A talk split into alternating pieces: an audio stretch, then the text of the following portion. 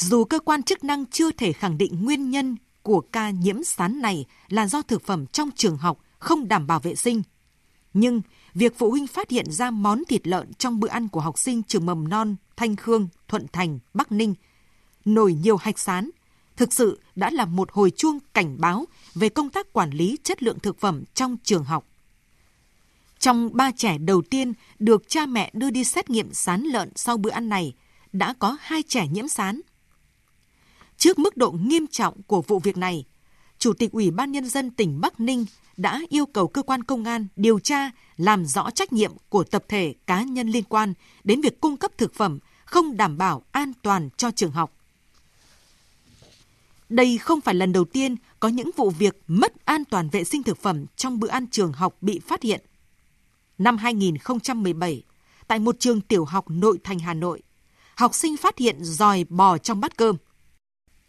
Cũng trong năm đó, khoảng 50 học sinh ngộ độc thực phẩm, rối loạn tiêu hóa, tiêu chảy cấp sau bữa trưa ở một trường mầm non tại Hoài Đức, Hà Nội. Tháng 10 năm 2018, chỉ trong 3 ngày, từ mùng 3 đến mùng 5 tháng 10, đã xảy ra hai vụ ngộ độc thực phẩm tại trường tiểu học ở Ninh Bình và Hà Giang, khiến 500 trẻ phải nhập viện trong tình trạng buồn nôn, sốt nhẹ, đau bụng, đi ngoài, vân vân. Và vụ việc ở trường Thanh Khương, Thuận Thành, Bắc Ninh cũng không phải là vụ việc đầu tiên bị phát hiện ra thực phẩm được sử dụng trong trường học không đảm bảo vệ sinh. Năm 2017, một số phụ huynh trường tiểu học Lý Nhân, huyện Vĩnh Tường, tỉnh Vĩnh Phúc phát hiện một xe ba gác chở rau, quả, thức ăn ôi thiêu vào trong trường để phục vụ bữa ăn trưa cho các học sinh học bán chú. Trước đó, năm 2016, một số lượng rau, củ quả và thực phẩm không có nguồn gốc của công ty Trung Thành đã bị lực lượng chức năng thu giữ tại trường tiểu học Phú Thượng, quận Tây Hồ, Hà Nội. Số thực phẩm này được mua ở chợ đầu mối rồi phù phép thành thực phẩm an toàn để cung cấp cho các trường học. Câu hỏi mà hàng triệu phụ huynh học sinh trong cả nước muốn đặt ra với các cơ quan chức năng là vì sao những vụ việc đã bị phát hiện chưa được xử lý nghiêm, không đủ tính gian đe, để sau đó những sai phạm lại tiếp tục với mức độ ngày càng nghiêm trọng hơn?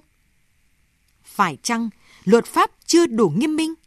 Hay cơ quan hành pháp chưa thực thi chặt chẽ? Hay việc điều tra chưa đi đến cùng, chưa làm rõ được sai phạm của từng cá nhân tập thể, nên những kẻ trục lợi sẵn sàng vì lợi nhuận mà đưa thực phẩm không đảm bảo vào trường, đầu độc cả thế hệ mang non.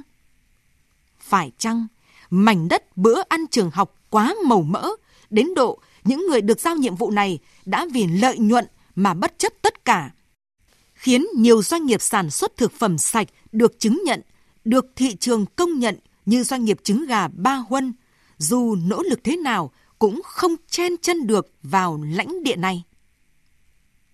Phụ huynh và xã hội đã đặt hết niềm tin vào công tác quản lý đa chiều của ngành y tế và ngành giáo dục để gửi gắm nhà trường, chăm lo bữa ăn bán chú cho con cái mình. Đa số là trẻ dưới 10 tuổi, mầm non và cấp 1. Nếu những vụ việc vi phạm về chất lượng, vệ sinh, an toàn thực phẩm trong bữa cơm bán chú cứ tiếp tục xảy ra mà không được xử lý đến cùng, niềm tin này biết gửi vào đâu?